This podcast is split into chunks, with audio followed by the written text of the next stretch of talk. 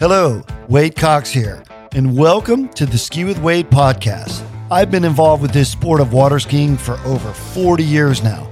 I was fortunate enough to be a professional, and now I'm a full time water ski coach. Today's guest and I will be talking about water skiing. We'll also be talking a little bit about travel and maybe a little about life as well. Thanks for joining us today. Ski with Wade, Cutmore Road. Hey guys, welcome back. Ski with Wade podcast 16. I want to thank today's sponsor, Fogarty's Lake Flower Marina. This is in Saranac Lake, New York. And you guys got to check this out. It is a very, very cool dealership located right on the water. They've got ski nautiques, they've got Lund fishing boats, they've got these wicked cool pontoon boats and then a full pro shop with all your wake surf, wakeboard, water ski gear, gear that you'd wear on the boat. You can check them out at h2oproshop.com. I've been coming here for years, one of my favorite spots of the summer. So also check out skiwithwade.com. You can always see my tour dates on there. You can catch any of my old podcast episodes that are uploaded there. You can check out any of my merch, Cutmore rope gear, Ski with Wade gear. Got some HO product on there as well. So check it out. I've got a couple guests today. Our first one is Mr. Terrence Fogarty, owner of Fogarty's Lake Flower Marina. How are you, Terrence? Great. Got a good set in this morning, so I'm ready to go. What time do you ski? We skied at 7:30 this morning. Wasn't that cold this morning? It wasn't bad. Yeah, it was better than earlier in the week. So, so do you do you still have the the boat with the full setup on it? yeah, yeah, full enclosure. Yeah, yeah. So, Heated enclosure. Yeah. so it's like an indoor boat. You know, it's like in your living room. You got to come up here and really check it out. How beautiful the area is, how cool the lakes look. So, how long have you guys been here? 20 years this year. Did you start the dealership? No, so this this marina's been here since uh, like early 1900s. Charlie Keogh used to work on wooden boats here. You know, I think he died when he was 97, and then the daughters ran it for a couple years after that, and then we bought it from them in 2001. So I moved from Charleston, where I was skiing at Trophy Lakes and doing engineering work there, and uh, you know this place came up for sale, and we decided to go for it, and it's been a you know been a great move. So I grew up here also, so. See, we're in upstate New York, just west of Lake Placid.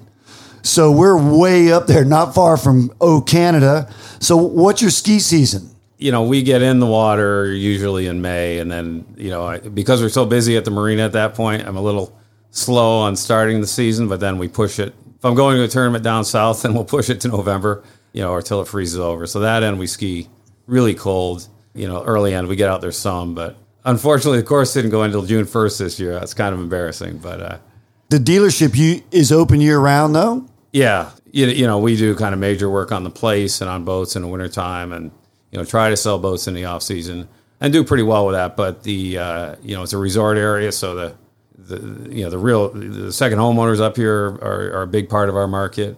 They're kind of here from July 4th to Labor Day. So, you know, it's pretty easy schedule in the wintertime. I coach skiing and ski race myself and have, you know, five kids that were all ski racers. So busy with that in the wintertime, you know, work some and then it, you know mid-April we're we're hammering until the ice is back on the lake. So Obviously, you're a Craft ski nautique dealer. You got, I could see all, all the super airs sitting around, but let's talk about these pontoon boats that you got. Wh- What's your brand?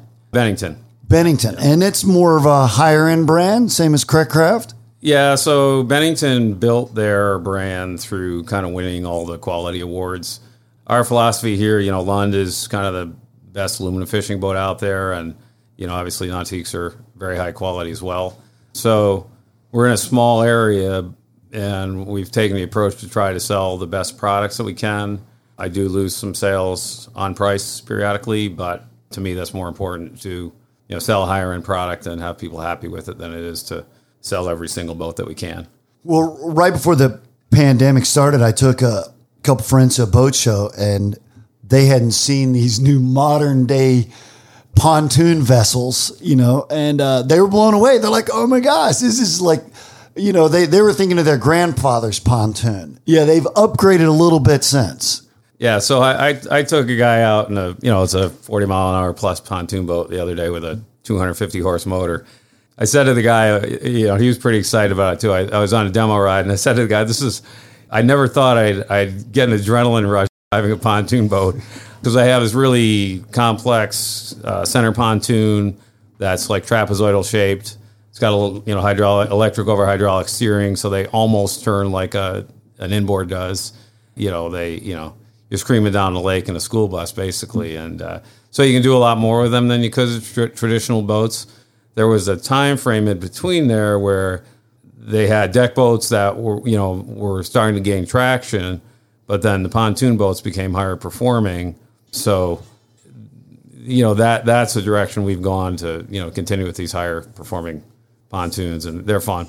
Yeah, they're the uh, obviously the look of them's changed tremendously as well. I mean, we're yeah, we talked about our grandfather's pontoons. We're like, yeah, yeah, I wouldn't really want one of those. And now it's like I was on on Bob Marley's last night. Shout out to Bob and cruising lake, going, wow, this is really luxury, you know. Yeah, so you know, my, I, my my can statement is it's a living room on the water. When we bought the marina, I wasn't a big pontoon guy. We knew we had to sell them because we kind of have to be a little bit everything to everybody up here. I, I changed my mind pretty quickly. You know, they're really comfortable. We have two of them in our family, and uh, it's pizza night on Friday nights out on a pontoon boat, or you know, loaded up with the family and and food and drinks. It's kind of like taking your dock or your boathouse out on the water, right? Yeah, exactly. Yeah, exactly. So anyway, my, my tune has changed on them. I'm still not going to try to run a slalom course with one, but uh, kind of everything else they do very well. You guys got an ice cream shop here on the on the premises. Yeah, so we have two ice cream stands, one in Placid, one here. My brother worked there as a kid, so he runs the ice cream stands, you know, and I run the marina, and you know we're both owners in both. It's a pretty good relationship from it's not always easy working with family, and I would say my brother Jay and I work really well together. And then you know we make major decisions together, but he's kind of hands off in the marina, and I'm kind of hands off in the ice cream stand. You know, except from consumption standpoint. So, so how many ice cream cones do you guys sell a year?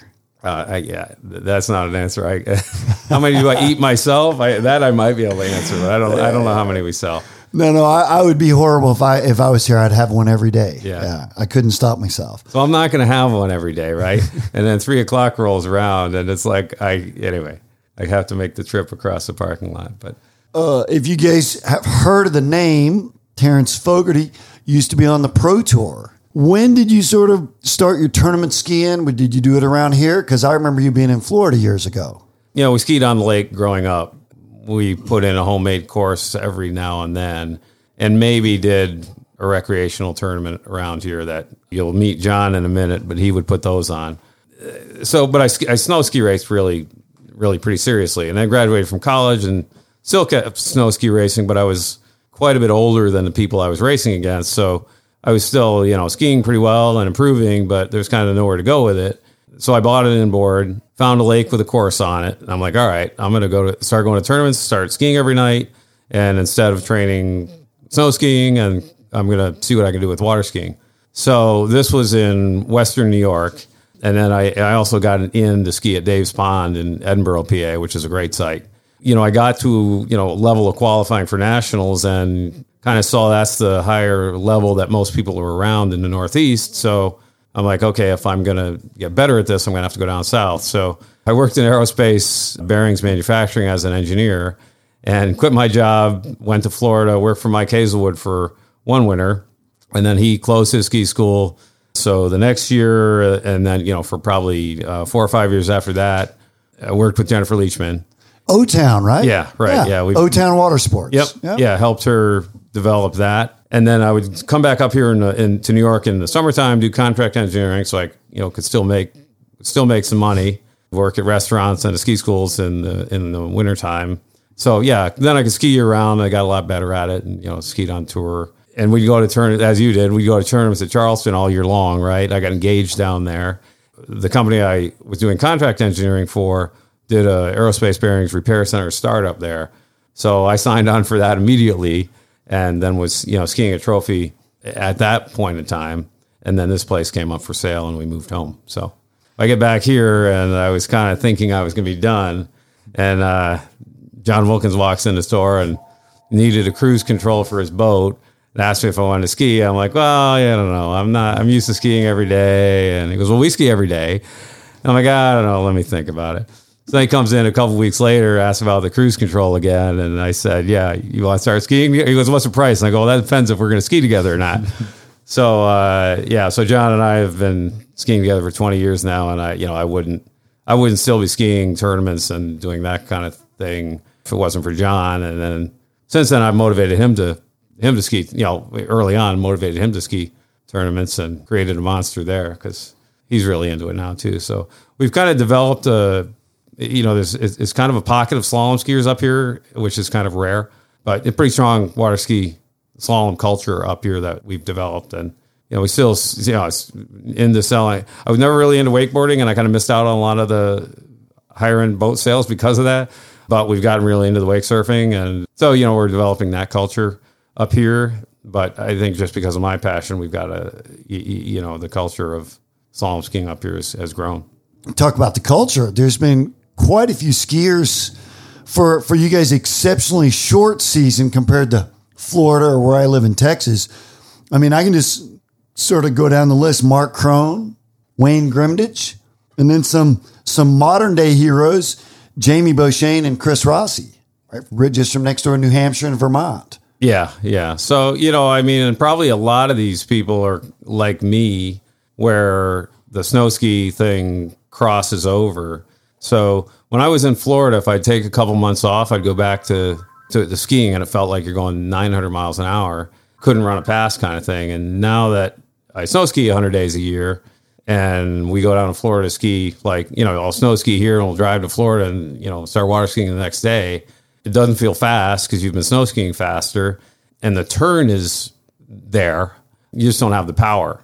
But I think that doing it all winter long translates really nicely to you know to water skiing, and I think that's why you you know you saw Rossi and Beauchesne do a lot of snow skiing all winter long, but still be able to ski to water ski at a high level, even though they didn't necessarily you know ski twelve. I know Chris did some, but didn't necessarily ski twelve months a year. So well, it was sort of interesting. I remember Jamie Beauchesne. He was doing an interview or something, and I heard him say, "Well, when I get to snow ski all winter, I'm practicing my water ski turns. And I was like, okay, I'm not a good enough snow skier maybe to comprehend that, but it really intrigued me. I'm like, wow, imagine because you know obviously we get, we get a very short energy tank when it comes to to running a few slalom passes. It takes an, an extraordinary amount of energy, and your heart rate goes through the roof. So I was looking for something you know to extend my career. I was getting older and I had little kids. So I, I got into mountain biking. And that was sort of, you know, my way of, well, I can actually, if I could learn to ride the bike as if I was imagining I was going through a ski turn, I actually got to where I, I was. I was like, wow, I'm actually imagining, hey, I'm going through a turn, going, okay, don't hit the brakes you know, like like in water ski, let's let's not jam on the feet or let's rip on the line. Let's just imagine we're riding a snow ski or a snowboard or a skateboard, and we're just going to cruise on through. So no, it was it was really interesting, sort of learning from somebody that was younger than me that was kicking my arse, you know, at one point. I'm like, wow, okay, so uh, that that was a really neat thing for me. So I couldn't imagine being as good as snow skiers as you guys are. So let's talk about this crossover between snow skiing and water skiing because I asked you right before we came on, you said you weren't the first, but if any of you guys have heard of Fogman, that's his nickname. That's also was your hardshell brand. So let's talk about it. you were one of the very first skiers to use a hardshell. Yeah. So uh, Jennifer Leachman and I developed you know our system you know pretty early on, and you know a lot of people you know Jamie Beauchesne skied on it. Had a lot of higher level skiers on it. Had you know world records set on it, national records set on it, a lot of nationals medals and world championship medal. So yeah, it, you know very successful. We had a patent on rotational adjustment of the bindings, or have. I was taking a pair of uh, HO bindings and putting double wraps on them and putting plastic in between them because I was trying to ski with my lower leg like I would with a snow ski boot and making them as lateral as I could. You, you, know, then when we started started with you know the hard shell bindings, it, my my skiing went. You know, I went from a you know record tournament score of mid thirty five to you know a couple of thirty nine the next year. So for me, you know, it translated really well. So taking my snow ski turn and and being able to to make it work like it did in the wintertime, the binding certainly helped that. So. Well, well, so Terrence, I used a hard shell for three passes, three. And on the third one, I was already convinced that it was going to take me probably like doing a one handed gate. It was going to take me about three seasons to actually make the adjustments, to sort of go through all of the trial and error of being in a new situation, meaning you're early to a buoy, you're late to a buoy, it's a crosswind, it's a roly headwind, and I'm just like, I don't, I don't have three years to to relearn it, but it seems to be that, I mean, I'm seeing all these kids now that they just, as soon as they try the hard shell, they're like, oh my gosh, that's so much better. So, so how much better are they now than sort of the early days of the hard shells? So our early ones still ski ski very similarly to the ones I'm on now. I've got a new release system that's 90 plus percent developed. We we kind of gave a preview of it at nationals last year. But the actual skiing side of it's pretty similar. But what I think is a little bit different for for me when we were putting people on hard shells, it was okay, A, you had people skiing on a lot softer bindings back then to start with. You come now with the the non hard shell bindings are a lot stiffer laterally than you know, say a traditional O'Brien binding would have been back then. You know, Jennifer Leachman got on these coming off the O'Brien bindings, and you know couldn't get, up the first time, but she put the time in on them because she could see how instantaneously it improved my skiing. And then you know she put the time in on them and, and, and improved a lot. But so, but anyway, in today, today the the non hard shell bindings are a lot stiffer laterally, so the transition is easier to them. They're a lot more accepted now, so you know people are gravitating towards them. So for me, it was okay. You got to put ten sets in on, on these for some people just to get back to normal, and then you'll see improvement there. That was kind of my canned line because, and I sold them. I didn't let people demo them because they needed a financial commitment in them to put the time in yeah. to get to use them. And, and you know, and I'm like, yeah, I'm selling them to higher end people at the time people were, you know, kind of getting deals on skis and could demo anything they wanted. And I felt that it wasn't, you know, it, it, it didn't work that way very well for this product. Yeah, it was it was very successful, and you know, you saw a lot of really high scores comparatively on them. And now it's more the norm, and you know, there's you know different ones out there that's more accepted. And uh, but where the improvement lies, you know, where I'm going with this release system is both from a performance and flexibility ski perspective to a you know to how the thing releases. Yeah, just the safety aspects yeah. on the backside. Exactly. You know, yeah. I don't like to use that word because it's a scary sport going from sixty to zero, no matter what you're on. But uh, this thing is is is much more releasable than anything else that's that's that's out there, and you know, really excited about it. Hard part for me, yeah, is getting to the finish line while I'm trying to still snow ski, ski, and run a few businesses. So and raise five kids. Well, yeah. Right. So let's talk about you got uh, Sully. He's out in the shop now. Is, is your water skier of the group? Yeah, and my youngest Paul just okay. kind of started getting into it last year, and he's a really good little snow skier too. So you know he picked it up really quickly as well. So. And you got a set of twins graduating high school, and they're track stars. Yeah, headed to headed to Portland next week for nationals. That's pretty special. Going to go, you know, see two year kids run no, at the so highest they, level. They, one of them's running the two mile. Peter just set set some records in the two mile, but they're both going to run steeplechase out there. You know, I think Peter's probably in the world of top five or six in the country in steeple, and you know, Andrew's probably in the world of top twenty five.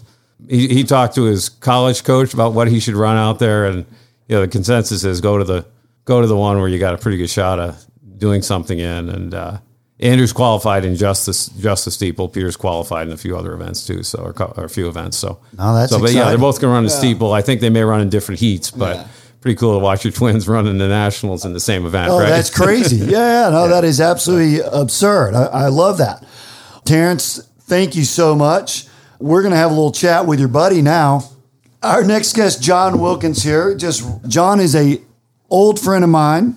He is from next door over here at Lake Placid, which is a what, a five mile long lake, John. Uh, call it three and a half long and uh, maybe a mile wide. I acquired uh, John uh, in a roundabout way when I bought Roberts' ski school. There was uh, Big Dave, shout out to Big Dave. Dave Harvey came with the uh, property, as did John Wilkins and Little Dave, Dave Wingirter. So uh, I just acquired friendships through the purchase. And so now you summer here. That's right. I live down in Orlando, but I uh, still spend the summers up here in Lake Placid.